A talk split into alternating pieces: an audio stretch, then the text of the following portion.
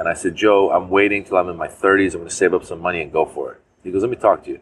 He took me into his office. He goes, look, I'm in my mid 60s. He goes, when I was in my 20s, there was a lot I wanted to do. I never got around to doing it. He goes, if you really want to do it, you got to do it. So that was my light bulb moment. I was 26. I went to my boss at the ad agency and I said, hey, I'm going to pursue comedy professionally. And, uh, that was it.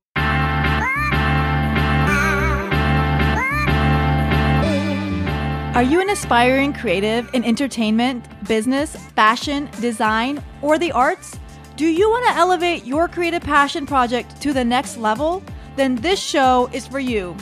Whether you want a career in television, film, radio, literature, music, or beyond, Creative Breakthrough will show you how to take your dreams and turn them into reality. This show will not only leave you feeling motivated and inspired, but also provide you real life tools to pursue the creative journey you have always wanted. I'm your host, creative coach, and chicken wing lover, Shireen Kassam, aka the Funny Brown Girl. Yes, I have an unhealthy obsession with chicken wings. Now, get ready to flex your creative muscle. Maz Jobrani starred in the CBS sitcom Superior Donuts opposite Jermaine Fowler and Judd Hirsch. You can check out his first original stand up special, Immigrant, on Netflix and three other solo specials on Showtime. In 2016, he performed at the White House and is a founding member of the Axis of Evil comedy tour, which aired on Comedy Central. He's given two TED Talks, authored a best selling book, I'm Not a Terrorist, but I've Played One on TV, and is the executive producer of Everything Must Change, a documentary about his sister's battle with breast cancer. Find out how Maz went from being a PhD student to an internationally known stand up comedian.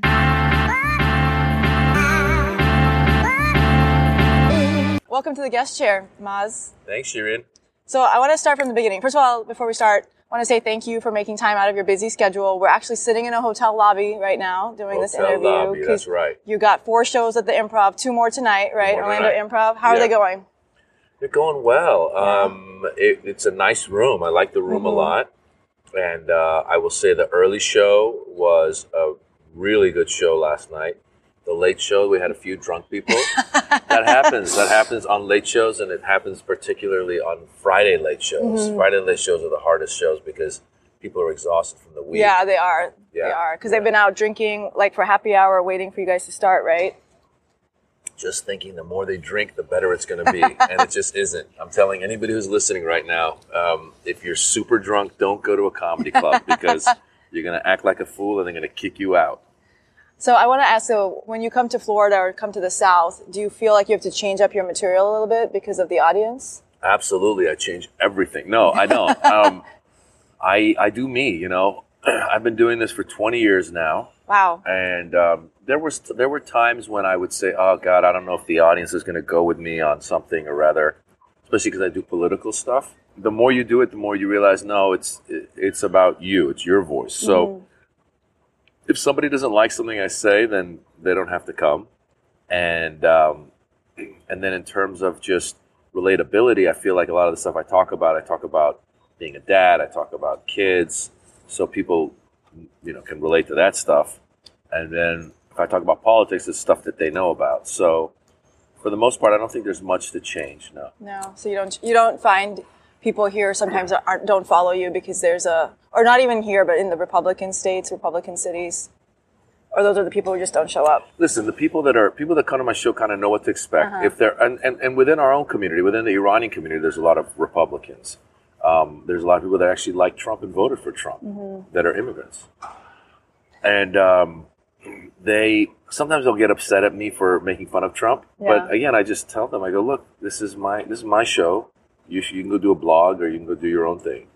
This is my show. So most people that are my fans get it, and even if you're a Republican, I think you should, and I think people that are open minded can see that, you know, when Trump does something stupid or wrong, they should be able to admit it. You know, let's Mhm. call a spade a spade. Right. I would say, like, if you were to tell me, if I were to tell you I liked Obama, I like Obama, and you were to say, well, you know, under Obama there was the more drone attacks than than under previous administrations, Right. I would have to ad- agree with you. I'd say, yeah, you're right.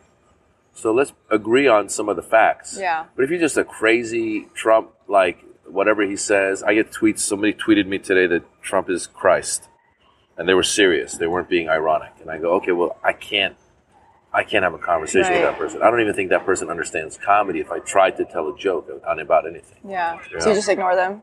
I just ignore it. Yeah, I just ignore it. yeah. So you mentioned you've been doing comedy for 20 years. So walk us through your creative journey. Like, how did it start? What inspired you? And how have you made it to where you are today? I was inspired by Eddie Murphy when I was a kid. Oh yeah, raw or delirious? Um, Delirious, and before Delirious, he had Eddie Murphy Comedian, which was a tape. okay. So this was uh, his early, early stuff. So um, he was becoming very popular. Me and my friends would listen to him. I was probably nine or ten years old, early '80s, and then um, I wanted to be like him. I started doing plays when I was 12. Yeah, and I loved being on stage. And the directors would always tell me, "Hey, you got potential to do this professionally." And then having immigrant parents, Iranian parents, they would you know come to the shows, and I remember the director told my dad, you know, he could really do this. And my dad, oh, thank you, thank you. And then in the car, my dad's like, that bitch is crazy. Like, don't even talk to her. Like, Well, that's you're what I was going to ask. Like, he even let you be in the play at 12 or? they didn't mind me being in the play because they knew they, that, that it was something I was doing. But they ta- they tried to talk me out of it. You can be a doctor, you can be a lawyer. Yeah. That's what you should do. Be a businessman. So they convinced me, and then uh, I went to UC Berkeley where I studied political science with the thought that I'm going to become a lawyer, and with the thought that I would uh, maybe just do comedy or plays on the side. And then I got my poli sci degree, and then I and then I decided, you know what, I don't want to be a lawyer. I'll be a professor. So I got into UCLA to get a PhD in political science. Okay, wow. And the first quarter that I was there, I thought, let me go see what's going on in the theater department. So I went to the theater department and I started to um, I auditioned and I got in their big play. And I loved being on stage. I was I was like, this is where I got to be. So basically, I dropped out of my PhD program, and then I worked in advertising for a few years. And then when I was in my mid twenties, I thought I was going to save up some money. And in my early, I thought, but when I turned thirty, I'm going to really try it and um, I was doing this play just for fun, and there was a guy at the ad agency who saw some clips of the play and said, "Hey, you're funny. Have you thought about doing this?"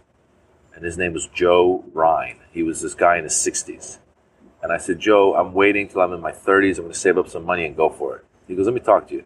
He took me into his office. He goes, "Look, I'm in my mid 60s." He goes, "When I was in my 20s, there was a lot I wanted to do. I never got around to doing it."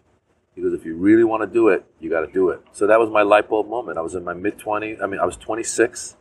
I went to my boss at the ad agency and I said, hey, I'm going to pursue comedy professionally. And, and uh, that was it. I started taking improv classes and stand up classes. And that was 20 years ago. Wow. And so were you just supporting yourself on your savings at that point? Girl, I'm Persian. We're rich. um, no, I. Uh, I know you are. I see your Louis Vuitton shoes and Yeah. tag watch, and I'm just playing. But I do Um, see your tag watch. I do have a tag watch. um, actually, the the way uh, so I ha- I was living. My mom lived in L.A. And uh, so I was living with my mom. okay. You know, typical immigrant shit. And uh, and I had my job at the ad agency, so I was making whatever it was, like twenty five thousand dollars a year, which back then was enough to live when I didn't have to pay rent Yeah. and then I, you know, that paid for my car and everything else. And then at the time, also, I had just gotten out of a relationship, um, and I would stay at my girlfriend's house a lot. Then I then I ended up in another relationship. That then I ended up marrying her. Um, And she's so- the lawyer, right? She's the lawyer. yeah. Okay. So I uh, basically, in terms of like, I didn't need to rent a place. You know, between my mom and my girlfriend at the time, I had a place to stay, um, and then I had my income, and that was it. And then and then I would go and do stand up comedy at like you know anywhere I could find. Mm-hmm. You would get fifteen bucks and go do a fish restaurant or something in San Diego, three hour drive. You know, or once I became a regular at the comedy store, that actually helped me grow exponentially. And there I would, Mitzi Shore, who recently passed away, she was an amazing lady and she would put me up really late. So I'd be up with all the dirty comics.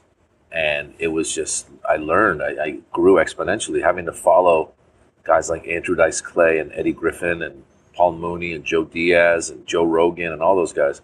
You really learn to get strong as a comedian. So that's where I really grew. Okay. So how did you how did you go about finding your voice? You mentioned it earlier, like your your voice is distinct, and people either like it or don't like it. How long did it take you to find your voice, and wh- when was that aha moment? I would say, listen, when I when I first started, I took a stand up comedy class. There was a lady named Judy Carter who oh was yeah, in my the yeah, Comedy Bible. yeah. So she was in my improv class, and then she goes, "Hey, I teach a stand up comedy class." I go, Mm-hmm. "Okay." So I took her stand up comedy class, and in that class, they said, "Talk about what makes you unique and So we went around and they would say, complete this sentence. It's hard when. It's crazy when. I hate it when. And then fill in your thing. And so it was like, it's hard being a guy. Okay, you need to be more specific.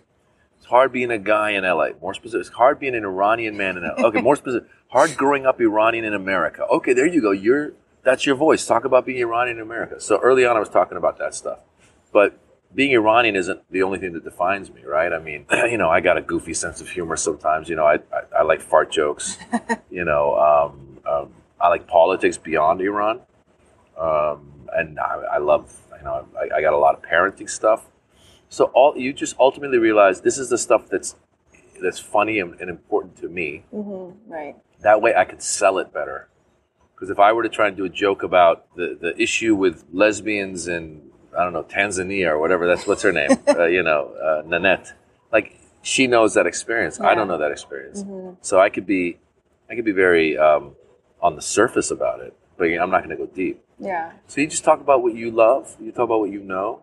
And I would say, somebody told me when I first started, they go, listen, it's going to take you five to 10 years to really find your voice. And that's that's really true. 5 to 10 years getting on stage five to 10 times a week and, and lear realizing you don't have to please everybody. You know, I used to have jokes where it was like jokes that were for bars. Like if I'm in a bar, I'm going to have the jokes about women's breasts, you know? It's like, and they're, and they'll be like, yeah, but you're pleasing the crowd. You're not talking Talk about about- what's on your mind, right. you know? So it's uh, important to be honest and genuine with yourself. I think so. And sometimes, listen, there's comics like the Mitch Hedberg or Attell or, or, or some others who might not be revealing as much about themselves, but they're comedy, they're, they're funny writers. And so even they find their voice and go, this is the stuff that's funny to me. Mm-hmm. If you're having fun, if you find it funny, people are going to come with you. I saw Dane Cook one time performing in front of like five people or something, but he was performing like he was in a in an arena. and I go, holy shit, this guy's like really going for it. And I realized he's selling it, Right. and so they the the audience is going to feel that, you know. And the opposite is true too. You could have you know, you know, be honest with what's going on. So if you're in a room and it's 1.30 in the morning and there's only three people left. I love being, you know, that's you have fun with that moment. You Yeah. know, oh God, what, you know, what are we doing here, guys? Why are you here? Yeah, You know? crowd work and stuff. crowd really work and them. Uh, talking about, hey guys, you know, I, I have, I have a day job and I got to be at work tomorrow. I got to be working like six hours, but you know, like be honest, Yeah. and then they feel it. Right. You know, So you said you took a class. There's a lot of like friction within a comedy community, whether a class is important or not. Do you feel like that really helped you? listen, the comedy community can be judgmental. Everybody thinks they're the shit. They're, nobody's the shit. Everyone's just as nervous. Everyone, n- nobody has any one way. You know, this mm-hmm. isn't like law school where you got to go through A, A to get to you know B to get to C. There's many ways to get started. And for me, the reason that a class was what I wanted to do was because I I do well when I have assignments. Uh-huh.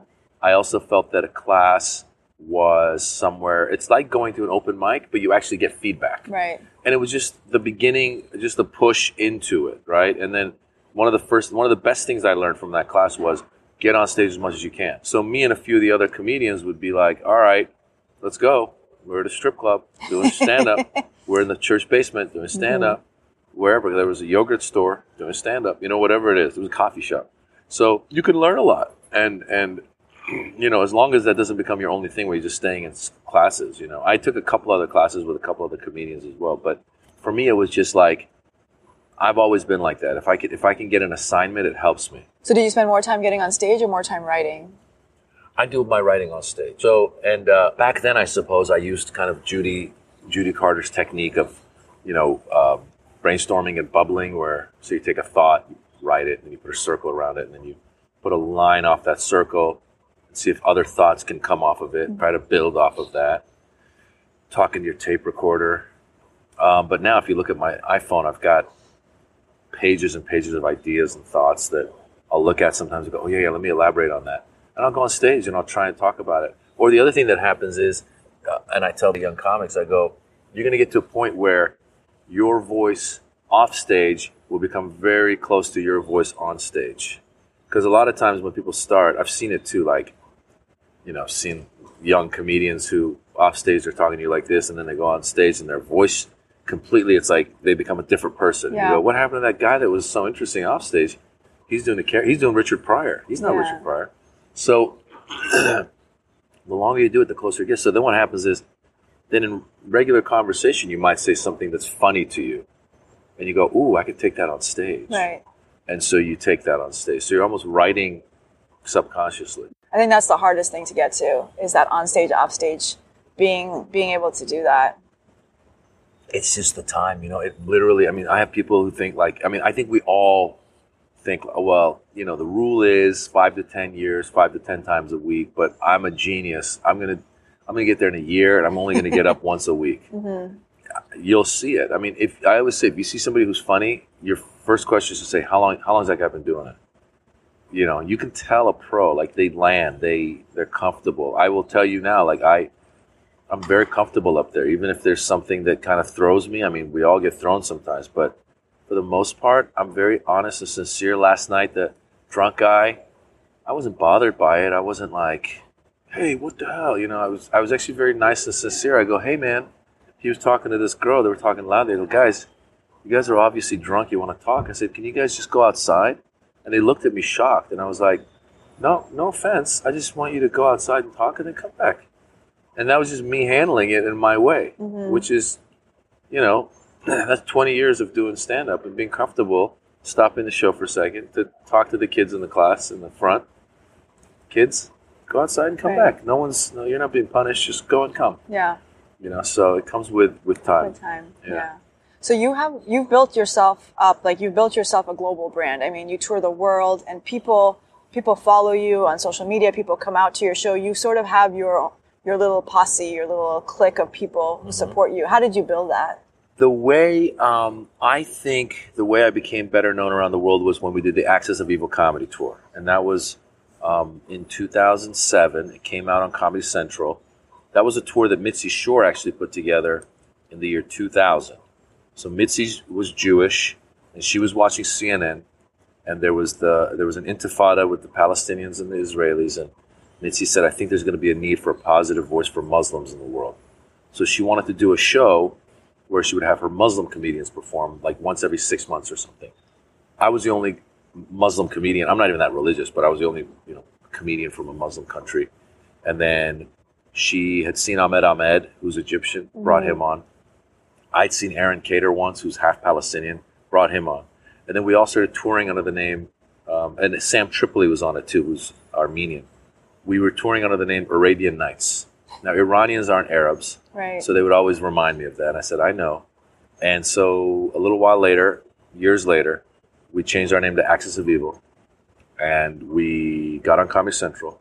And that was around the time YouTube was taking off. This was like 2007. So what happened was people took our clips, and this is before Facebook or any of this other social media. So back then, somebody would send a link to this massive email list that they had. So I kept seeing my link in these email lists that kept coming through my email. Like so I was somebody on people's emails. And I was like, "Oh my god, people are getting to know me." And so eventually this got to the Middle East. You know, there were there, back then this was during the George Bush administration, war with Iraq, war with Afghanistan. There was a lot of demonizing of Middle Easterners, unlike now, um, where people love Middle Easterners and Arabs and brown people. No, it was just it was a it was a ripe time, and I feel like it was almost like there was an audience waiting for us. There was an audience waiting for our voice, and we were the right people at the right time because, you know, this is 2007. I started stand up in '98, so I'd been almost nine years in. So I was strong enough, so if people came and saw me, they're going to actually enjoy it. It's not just a, a guy doing it just for the novelty of it. Ahmed, Aron, everybody on our group was was a few years in, so the show was actually a good show. And so then the Middle East actually had us come, and we went to the Middle East and we did five countries. And um, it was the first time there was a group of American comedians coming to do stand up for people of the Middle East, not for the, the troops. So I think that all helped. And then from there, it just picks up and picks up. And then social media. And, you know, I did a TED talk that I didn't even know what TED was when I did it, but now it's got like 8 million It hits does, online. yeah. What made you want to do that? the TED Talk came about because the guy who brought us to the Middle East, his name was Jamil Abu-Wardeh. He was the promoter of the of the tour. Um, he was he did a TEDx in Dubai, Okay. and the main one of the main guys at TED was there. Saw him talk about bringing comedy to the Middle East, and then he said, "Hey, why don't you come to the main TED Talk in Oxford and bring one of the comedians, and he, you can do your whatever eight minutes, and then he'll do his eight minutes and do some comedy." So Jamil asked me, I said, "Sure." So I went and did that with him in Oxford, and that TED Talk because I didn't know. I was like, "How do I do a TED Talk?" He goes, "Just turn your comedy into a talk, your stand-up." So that one got several million hits, and then they called me again and said, "Look, we're going to go do one in Doha, Qatar. You can you come do it?" And I happened to be in the in the region touring. I said, "Sure." So I did that one, and that's the one that's got eight million hits. And it's amazing because nowadays you just don't know where someone's going to know you from. I was at an airport in I think it was Sacramento or San Jose, and this this like African dude, straight up African, came running up to me. Hey, you are the guy from the TED Talk. I know you, man. That's awesome. I was like, oh, that's great. That's so awesome. I don't know where people know me from, but it Mm-hmm. all comes together, and you know, here we are. Yeah, that's awesome. Yeah. No, because I mean, whenever I'm in Dubai or anywhere up in that region, your name is everywhere. People, anytime someone's like, "Oh, you're a comic? Do you know Maz? Do you know Maz?" Like everybody asks about you. Yeah, that that you know, I, I was going back to Dubai quite you know once every year, year and a half. I haven't been back in a few years. I've been trying to get a tour together, um, but um, yeah, look, I mean, that's that's what that's what social media has done. Yeah. You know, when when we first went there with Axis of Evil, there was no real comedy scene. There was a couple guys doing stand up in a few of the places, like Nemr Abou uh, Abou Nassar was doing stand up in Beirut, and then there was a couple others, but there was nobody really doing it big. Yeah. Now there's comedy scenes all all across the region. Saudi Arabia. I just ran into one of these young guys that I'd met in Saudi Arabia, and you know it's amazing. He was taping a, a Netflix special. He's like, "Hey man, I remember you gave me advice backstage," and I was like, "I don't remember, but I remember you," and it was so nice to see. So, you know, comedy is everywhere yeah. and that's one of the things that I think, unfortunately, if if you don't, if you just watch Fox and if you just, you know, listen to Trump, mm-hmm. you think that these people are all devils and they're all terrorists. Mm-hmm. But the truth is, like anywhere in the world, there's laughter, there's jokes, Yeah. and they all want the same thing that we all everybody wants, which is just, you know, a, a, a you know, good paying job, a happy family. You know, there's so comedy is one of those things, you know, um, and that's again social media. I think is a beautiful thing, or Right. even Netflix. Netflix is doing this thing. I think they're calling it like the Olympics of comedy or something. And they're having a bunch of comedians from different parts of the world have specials come out. Those little messages are good messages to put out there. So even if people that are, even if they get a glimpse of it, they go, "Oh my mm. God!" Like one of the most important things about our Axis of Evil special wasn't us on stage; it was the audience shots. People, a few people, I saw comments. People go, "I never knew these people laughed." Think about it. Yeah. No, because Yeah. they think we're scary, right? Yeah. So why do you think, like, at, when you tour the Middle East or even in America, we, you, we really haven't seen like a prominent Muslim or Middle Eastern woman come? To, I mean, there's a bunch of Middle Eastern Well, listen, women, guys, they know their place, and they really should stay in the kitchen. No, you know, I think, I think it's a matter of time. I think comedy for women, like just in general, numbers wise, I think if you, I don't know what the numbers, but if you were to take number of men versus number of women, Mm-hmm. I would guess that there's a lot more men doing comedy than there are women. right, for sure. But I would also guess that that is changing more and more because I think that there's a lot of women who are in this age are going, hey, I don't need that guy to give me approval. I'm just going to do my own thing. right. So you see like the Broad City Girls or the Insecure show or all these people coming up from different places, um, the Michelle Wolfs, and you go, oh wow, there's some really funny women out there. And it's just that it was it's it's this patriarchy that we've set up, right? Where I mean, Marvelous Mrs. Maisel is all Oh, about awesome. that. It's Yeah. a great show, right? Such a good show. And um, actually, my, my first stand up I did was with Alex Borstein. Oh, she yeah? and I are old friends, and she took me to a place called Gallagher's in the Valley, and that's the first time I ever did stand up. Um, so I was so excited when she won the uh, Emmy for that. Um, but yeah, I think it's just a matter of time. You know, it's a matter of time. It's like I think the reason we're just starting to see more and more Muslim and I'll say I say Muslim loosely because I think a lot of us aren't even religious. Like I don't want to, I don't want to say I'm Muslim, and then somebody sees me drinking and they go, "You're not Muslim." I'm not. I don't. I don't pray five times a day. I don't fast during Ramadan. Um, but by birth, I would be Muslim, right? But I think we're just starting to see even the Muslim men coming through, right? and that doesn't mean that men need to come through before women. It just means I think whether it's men or women, I think what it is is most of us have come the past 30, 40 years. Our families came. So whether you're Hasan Minhaj with your Indian parents or or Aziz Ansari or myself or anybody from that part of the world. I don't know. I don't. I don't know how long Mindy Kaling's family's been here, but when those families come to America, they go and they buy a uh, convenience store, Mm-hmm. Yep. or if they're doctors, they start practicing or whatever they are, and then they want their kids to go to college, and they want those kids to go and become doctors and stuff. But I think once that second and third generation starts landing, and they realize, oh wait, I could get into entertainment. I want to be funny. Yeah. So that's so I think that that's what's taken us in general so long. That's why like cuz you know, we haven't been here 100 years. Latinos have. You know, obviously African Americans have. But I think every culture takes a while for them to go, "Oh, I don't have to follow this." Uh, So, we're seeing more and more now women go, "Screw this. I'm going to go do it." Right. So I know right now there's some funny women. You know, you're you're a funny Muslim woman or Oh, thank you know you. co- woman of color. you know, um, brown woman. um, so there's look, there's Dhaya Lakshminarayanan She's out of San Francisco, out of San Francisco. Yeah. She's opened for me several times, and I've I've watched her grow, Mm-hmm. and she does some really funny stuff. I mean, it's a matter of time Time. before these people are better known in the mainstream, Mm-hmm. but they're there. Yeah. You know. So you've been on a lot of late night shows too. Mm-hmm. Like you've done back in the day when Jay Leno was around. You've done Colbert. What advice do you have for comedians who've been in the game for five, ten years and need I want to get to that level? Like, how do you get on those shows? Gosh, I just think I mean it takes some time. Um, you get your set together. Make sure you have your tight five that you feel strongly about, that says something about you, sets you apart. Um, and then hopefully you have a manager or an agent, or or there's a call. You know they they're doing auditions somewhere, and you go do it. Even though I, I again it's time. I had I, I tried for so many years. I wanted to get on, get on, get on. No, no, no. I knew the bookers on the Leno show. They were actually very sweet. Bob Reed and uh, Mark Ross, I think. Um, super sweet guys. And they were like, they came and saw me one time. Yeah, you're this is gonna this is this set's great. And then I got a letter from them, like a form letter, going, "Sorry, you're not you're not accepted." And Oh, I wow. called them. I go, "Guys, what the hell is this?" They go, "Oh, sorry, we didn't mean to.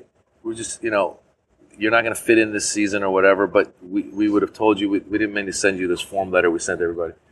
All right. So just kept trying, kept trying, and then the right timing came together, mm-hmm. and it was great. And then Colbert is another one. Colbert, I, I, I'm a huge fan of Colbert's. I wanted to get on Letterman. That was my one regret. I never got on Letterman, but I, I auditioned for Letterman, and the booker just, you know, didn't book me. So maybe I had a bad set, or maybe I wasn't the right kind of comedian for Letterman.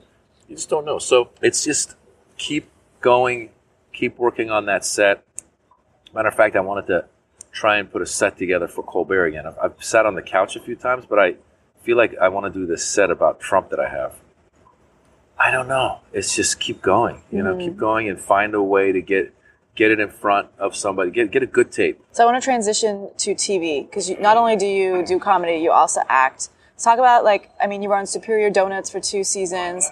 Um, you've been on a multiple other TV shows and movies and stuff. How do you balance the two? And how did you? I know you took acting classes. How did you transition, or how do you maintain doing both? Well, I did acting since I was a kid. I was doing plays, uh-huh. so I loved acting, and I was just comfortable on stage and doing all that stuff. So yeah, if you're just a comedian, I would advise you to take a couple acting classes, scene study classes, whatever it is, because acting they say is just reacting, right? It's just listen, listen. Right. You know, sometimes comedians are so used to talking and they don't listen. So you see that in some comedians who just aren't the best actors because they're nervous up there. So really get to a place where you're comfortable and you're listening. Um, and then I just once I started, I started auditioning. I started getting parts, and and early on, uh, when I would do stand up, you know, they would pay you fifteen bucks in LA for a set, but then I would do a TV show or I would do a commercial, and th- that would pay a lot more. So my acting was paying for my comedy, and now probably with my touring, I make enough money where that's paying for my acting, meaning I can take parts I want to take and say no to parts I don't want. Right. Um, if I end up on a TV show, which I did with Superior Donuts, that means I need to stay in town a lot more. And I have young kids and my family, so I want to stay in town. Um, but what I do, you know, I love comedy. That's my, I love doing stand up because ultimately when you're acting, you're doing the script that they give you. Right. When you're doing stand up, you're talking about whatever you want to talk about. Right. So even when I'm in town in LA, just on a show, what I'll do is, you know, a couple nights a week, definitely Friday, Saturday, sometimes Thursday even, I'll go and get on stage at the comedy store and Laugh Factory. And so that'll bang out, you know, that'll be four to six sets in a week, Yeah. 15 minutes at a time. Um, and I will work out new material. And that sets it up so that when I'm ready to go on the road, I can go on the road. Um, so we're in 2018. So 20, 2017 was it? I think it was 2017 It was when I taped my immigrant special, and that came off of uh,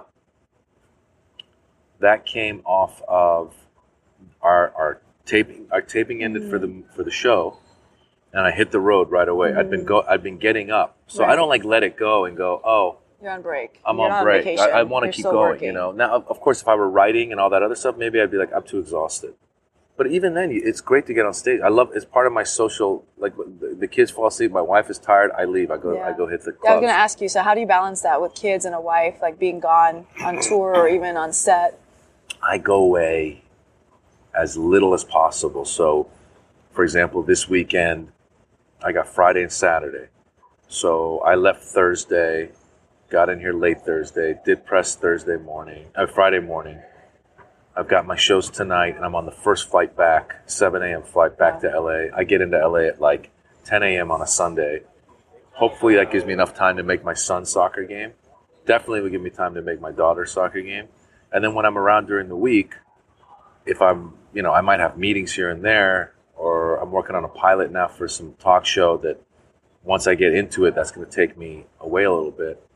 But whenever I'm around, I'm very hands on. So, you know, my wife in the morning takes them to school, but then in the afternoon, I'm like, let me go get them. I'll get them and this and that. And, you know, I just, I, I like being around them. Yeah. Yeah. I would hope so. Yeah. Yeah.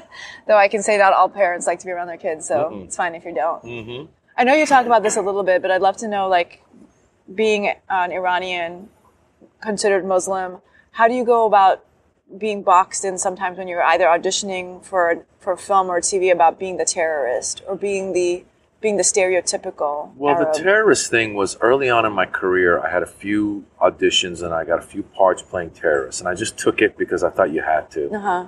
And then quickly I realized I didn't want to do that. So I told my agents then, I said, guys, no more terrorist parts. Then there was parts of like, you know, falafel shop owner, cab driver, all that stuff.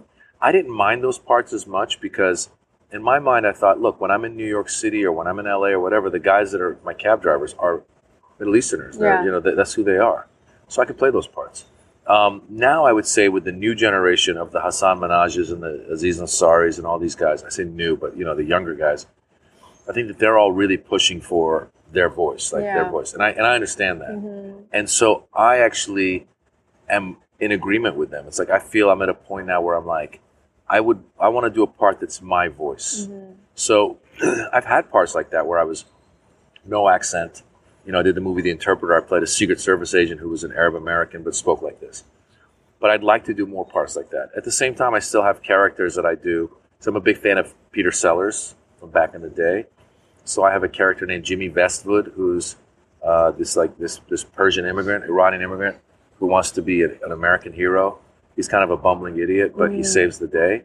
Um, so we're actually trying to turn that into an animation right now. And the key to that for me is he's the hero. So even if he's got an accent or whatever, he saves the day. Right. So it's about turning everything on its head. Even when I did Superior Donuts, you know, the guy had was an Iraqi immigrant, Uh-huh. so he had to have an accent. But the good news was that he wasn't a terrorist. He was a businessman who owned some buildings in the neighborhood. Um, and I made sure with the writers, I said, guys, all of his jokes can't be related to being from Iraq. Like Uh-huh. some of his jokes got to be just something that anybody could say. And they were and they and they were you know open to that. And I think that's important too, is for people of Middle Eastern, North African. That that's the category now. They're trying to get a category for MENA, M E N A. I think it's important to have people from those backgrounds in these parts because then we can bring something to the writers and go, guys, like people in my community don't really, they don't like um, ululate the way you have them ululating, you know, for no reason. So, and they listen. Writers are listening now more and more. Yeah, and there's, I mean, this year, I, I don't remember the exact stat, but they're saying, I think it's double the number of minorities in the writer's room this year, this season. It's very possible. I mean, Ramy Youssef has a show coming out Yes, on Hulu. he does, yeah. You know? um, I think a lot of young people are going, look, this is my story. Mm-hmm. You know, so either take it or don't. Right. And I think people are starting to really open up. And I've been, you know, I've been, I've been knocking on that door for 20 years. I mean, I sold two shows to CBS in the past that were based on my stand-up, and it was me talking like this, and they just never went past the script. Um, and it's just timing. We just got to keep knocking, and now it feels like they're starting to smarten up a little bit. And like I said, I've got the sketch show now that's based on a lot of these things coming from my point of view. So it'd be me talking like this. Yeah. Um, we'll see. You know. Well, best of luck. Thank you. So, what's your goal in your creative journey? You know, I used to say my goal was to get to a point where I could shine the light on a lot of other people. There's so many talented people out there. So I would love to. I, I'm a I'm a fan of comedy. I'd love to be able to call up my friends, like Adam Sandler calls all his friends and they go make movies and stuff. I'd love to be able to do that. And I did that with Jimmy Vestvood a little bit. You know, I got all my friends in, and it was so much fun. Every day on set was just so. I looked forward to it. So I hope to be able to do more of that kind of stuff. I hope to be able to make um, products that have a social commentary. Um, and I hope to be able to keep doing stand up till I'm 80, 85 years old, like Don Rickles, you know? Those are my career goals. That's Yeah. awesome. Yeah. What have, what have been the most memorable moments in your career? Two of the most memorable moments happened just a few years ago. I got to go to the White House for Persian New Year. They had a celebration Oh, yeah, for Nowruz? for Nowruz, Okay. yeah. And they had me speak and then introduce Michelle Obama. Oh, nice. and that was like i was like my god i go this is bigger than anything because for me i mean it's like who would have thought that this kid who came from iran comes to america his parents don't even want him to do this he ends up doing this And here i am at the white house at that podium that all the presidents and stuff speak saying ladies and gentlemen michelle obama i mean like that was to me that was an amazing moment uh, in my life and then the other one that was an amazing moment in my life was I got to give the commencement speech at UC Berkeley, wow. and that was in front of 45,000 people in, in their football stadium. Because I went to Cal, Yeah. and they had had me do their winter commencement speech a few years before, and that was a smaller thing. This was like the real deal one. And again, I got to get up there and speak, and they listened and they laughed and they. I mean, it was it was really cool. Like when you're asked stuff like that, you you, you don't believe it. You're like, you couldn't get Barack Obama, Yeah. you know. And the truth is, they couldn't get Barack. They were trying to get Barack Obama, they couldn't get him. I'm so excited for you. That Yeah. sounds like a really cool opportunity. I mean, 45,000 people, It like was amazing. leaving a lasting impression on those students before they go out in the real world. But you want it to be entertaining, and you want it to be inspiring, Right, and memorable. yeah, Like you want to remember who spoke at your commencement, right? Exactly, Yeah. yeah. I can't. I couldn't tell you who spoke at my. Actually, no, I can't tell you who spoke at my bachelor's. At my master's, it was Dr. Oz Dr. Oz. There you go. Where'd you get your master's? at UPenn. Oh, there you go. Oh, yeah. Oh, like Trump. yeah, we went to the same business school. We haven't seen a diploma, so who knows, right? Yeah, yeah, exactly. I one of my, you know, the idea was, if you look at it again, if you see Conan, he does. Conan is amazing. He did. He did. I think he did Harvard. It's not on video. It's written out. It's brilliant. Then he did Dartmouth. Again, it's brilliant. He's so good, and he's so specific, but you get it even if you're not from Dartmouth. So I was like, I need to come up with some lines that are specific, but people will get it. So I was like, you know, UC Berkeley has a lot of Asian students. So I was like, UC Berkeley is this, it's that. And then I go, UC Berkeley is like Lucy Liu. Is if no, if, if UC Berkeley, I, th- I forget how the line goes. It's like UC Berkeley were an actress, it would be Lucy Liu. Smart, beautiful, and mostly Asian. You know, or whatever, whatever. It, it was good. I think they liked it. That's awesome. Yeah. So, what have been some of the challenges that you faced in your career? I think my biggest challenge was was the first moment was was convincing my parents and realizing that I don't need to convince my parents that I just need to do it. That was my biggest challenge. Really, it's like you know, coming from an immigrant background, it took me 26 years to realize you live once, do what you want to do. Don't listen to your parents. that took me so long. It took me 26 years to get there. Or really, if you start at 12, when I really decided I liked doing it, so whatever, it took 14 years to get to the point where I go, I got to do this. So after that, everything else has been like, whatever. I auditioned, I didn't get it. Move Yeah. on. You know, I had to wait till 1:45 in the morning. You know, you'd be at the comedy store with an 11:30 spot. At the time, I'm dating my wife. Was my girlfriend then? She was. She had a. Uh, uh, she had a job, a real job as a lawyer. So she'd be at work all day. She'd come home. We're hanging out. I had my job at the advertising agency, and then Is, is your wife Iranian too? no, she's Indian. Indian. Okay. And her parents, how did her parents react to her dating a stand-up comedian? Her parents are very sweet. I think that they were they didn't like they didn't really know or care really. Uh-huh. Um, but but yeah, they they're super sweet. Um, but we'd be hanging out, and then I'd be like, oh, I gotta go, and so that that wasn't good on the relationship at all. And then I would go, and I'd say, look, I'm gonna go. I'll be back. I'd go try and get up at eleven thirty, and then some famous comedian would come in and go, I'm going up next. Yeah. Then I'd wait for an hour. Then another guy would come, wait for an hour. Now it's 1:45, and there's like three people left, and you want to leave, but you stay, and then you go up on stage and you do your 15 minutes. Well, that's challenging in terms of dealing with it in life, but really because I loved it and I found what I loved doing, it was a no-brainer. I had to stay. Right.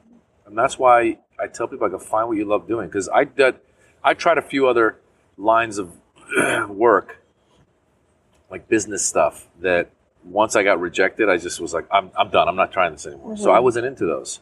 But if you're into something like if you're really into being a doctor then the first time you cut open, cut open a cadaver you're going to be like oh this is great. You know if I ever had to even look at a cadaver I'd be like I'm out. yep. you know? Exactly. Have you ever faced any challenges or obstacles just based on who you are, being Iranian, Muslim, brown? I mean, those challenges are more the challenges of getting the industry in general to realize that there's an audience for this. Like I said, for 20 years, I've been saying there's an audience, there's an audience, there's an audience.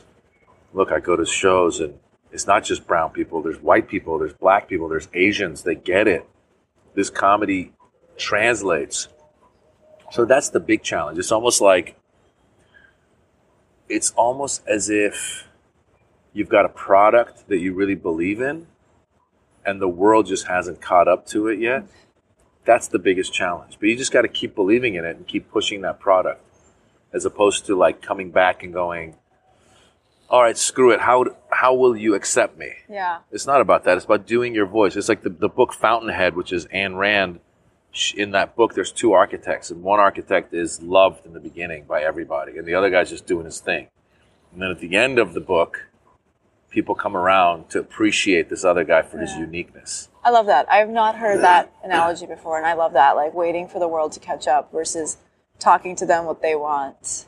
I think that's, a. That's- gr- I think that's great advice. that's really i mean it's like it's you know you're doing your thing you know your thing really well keep doing your thing and hopefully people will catch up to it Yeah. and maybe they won't maybe it'll be the next generation people be like oh remember that girl Shireen? she used to do this you know and that's just how it is Yeah. but i'd rather do that than try to figure out what people want because once you try to figure out what people want now you're a jukebox you're taking requests you know you don't want to be a jukebox you want to do you yeah, exactly. So, what other advice do you have for creatives on their journey? just be active, you know. Um, just to be um, entrepreneurial, to create your own opportunities. I even tell actors, I go, um, don't sit in a cafe waiting for somebody. Find a book, produce it, do a play, get into a scene study class. If you're stand up, you know, find a venue and put on a show once a week or whatever. Hustle, hustle, hustle. Do a podcast like you're doing. You know, there's so many ways now to get out there do it because you never know what's that thing that's going to take you to that next level. And by doing it, also you're you're getting more and more prepared, as opposed to sitting and waiting. Yeah. Because uh, you gotta be you gotta you gotta create your own opportunities. So create your own opportunities. Awesome. Clay. No, I love that. So, let's jump into the lightning round. Yes. Lightning round, I'm going to ask you five questions, rapid fire. You just tell me the first thing that comes to your mind. What is the best piece of advice you've ever received? Best piece of advice. Uh, Joe Ryan. He said, if you want to go for it, go for it in life. Don't wait. Do it now. If you have a dream, go for it. Don't sit on your ass and wait. It'll be too late. Yeah. What is your definition of success? Definition of success is doing what you love doing. Uh, it's not the money part that counts. It's it's finding what you love doing and just jumping in. The moment I started doing this at 26, and I uh, I still had my day job, but I was so happy. That was it. I became really happy and I was successful. Awesome. Yeah. Who inspires you and why? Who inspires me? You know, Muhammad Ali was a big inspiration to me because as a kid in Iran, he was huge, and my dad loved him, and I loved him. And then the more I've learned about him, the more I've loved him and what he stood for, and peace, um, and and and being able to transcend boxing and transcend what he did. So that's if I could ever get even close to him, that would be amazing. What's a habit that's helped you on your journey? A habit that's hurt me. My, my habit right now is I drink really high octane coffee. Not this one. There's one. There's a place called Kings Road in LA that I love. That helps me wake up. Um, Is it like the nitro coffee or? no, it's just this. It's a really good, like it's like an espresso coffee. It's really one of the best coffees that I've ever had. I, I look forward to going. I go out of my way to get there. It's called Kings Road Cafe. The other real habit I think is probably just, you know, I uh, I don't I, I feel like I don't know if it's a habit. It's just like a work ethic. I feel like I don't give up. You know, I just I don't want to give up. So whether it's getting older and it's harder to run and exercise, or it's you know having to wait my turn to get on stage, I've got this thing that just like goes, you got to do it. You got to wait. You know, that's that's probably a habit of some sort or a work uh-huh. ethic of some sort. Yeah, for sure. Yeah. So, what do you want your legacy to be? Legacy to be just like uh, that, that I helped people and that I was good to people. People wanted to find you online. Where could they do that? It's all at Maz Jobrani on Twitter, Instagram, as well as uh, Facebook. It's at M A Z J O B R A N I.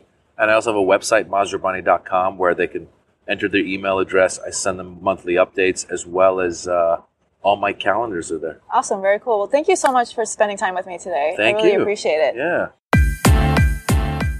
Hey, before you hit pause, did you find this episode helpful and enjoyable? If so, could you leave an Apple Podcast, aka iTunes review? It'll take you less than one minute and mean the world to me. The more ratings and reviews the show gets, the more people are able to find this podcast. If you're unsure how to leave a review, no worries. If you're on your iPhone or iPad, go to the homepage of this show and scroll down to Write a Review. Click on it, and you'll be able to rate and review the show. If you're on a Mac, from iTunes, go to the show homepage and on the top, click Ratings and Reviews. Also, please subscribe to get the latest episodes once they drop. If you enjoyed the episode and know someone who would love it, please share. From your iPhone, click on the icon with three dots and then share via social media, email, or text. If you want to hear more, head over to funnybrown.girl.com forward slash podcast. You can also find me online. I'm on Instagram, Twitter, and Facebook at Funny Brown Girl. Also, sign up for my free newsletter for more tips to advance your creative journey at funnybrown.girl.com forward slash subscribe. And again, if you enjoyed the show, do me a favor and subscribe, rate, and review on Apple Podcasts.